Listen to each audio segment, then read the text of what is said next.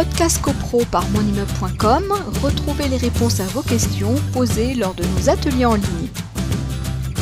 À la réunion de la réception des parties communes, euh, le syndic fut absent, aucun procès verbal de réception n'a été produit, que faire?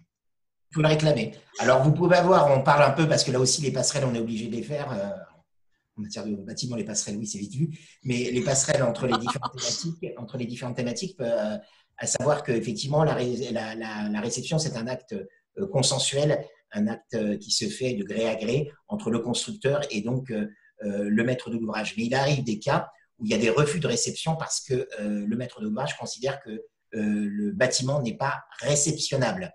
Il n'est pas réceptionnable, comme je vous le disais tout à l'heure, quand il y a trop de choses, qui, trop de, de, de, de par rapport au, cahier des charges de choses qui n'ont pas été faites. Et euh, le maître d'ouvrage dit je ne peux pas réceptionner. Et à un moment donné, il va falloir, bien falloir que la réception puisse intervenir. Euh, et la réception euh, intervient, elle est importante cette réception puisque tant que la réception n'est pas intervenue, tous les désordres relèvent de la responsabilité contractuelle du constructeur. Alors là, c'est un peu juridique, mais on est dans la responsabilité contractuelle. En revanche, dès qu'on est dans la, réception, alors on peut avoir de la réception, de la responsabilité contractuelle après réception, mais je ne vais pas entrer dans les détails parce que ça va être un peu compliqué.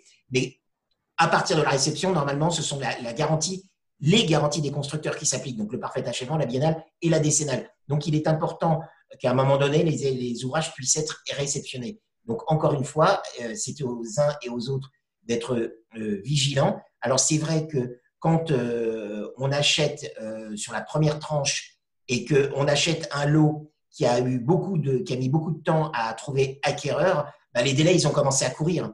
Et euh, vous pouvez avoir des gens qui disent Ah, bah, je m'aperçois, mais oui, mais la garantie, c'est possible. On peut imaginer des programmes qui se vendent moins bien euh, que quelqu'un qui fasse l'acquisition dans un tel programme, euh, bah, la garantie de parfait achèvement soit déjà expirée. C'est possible.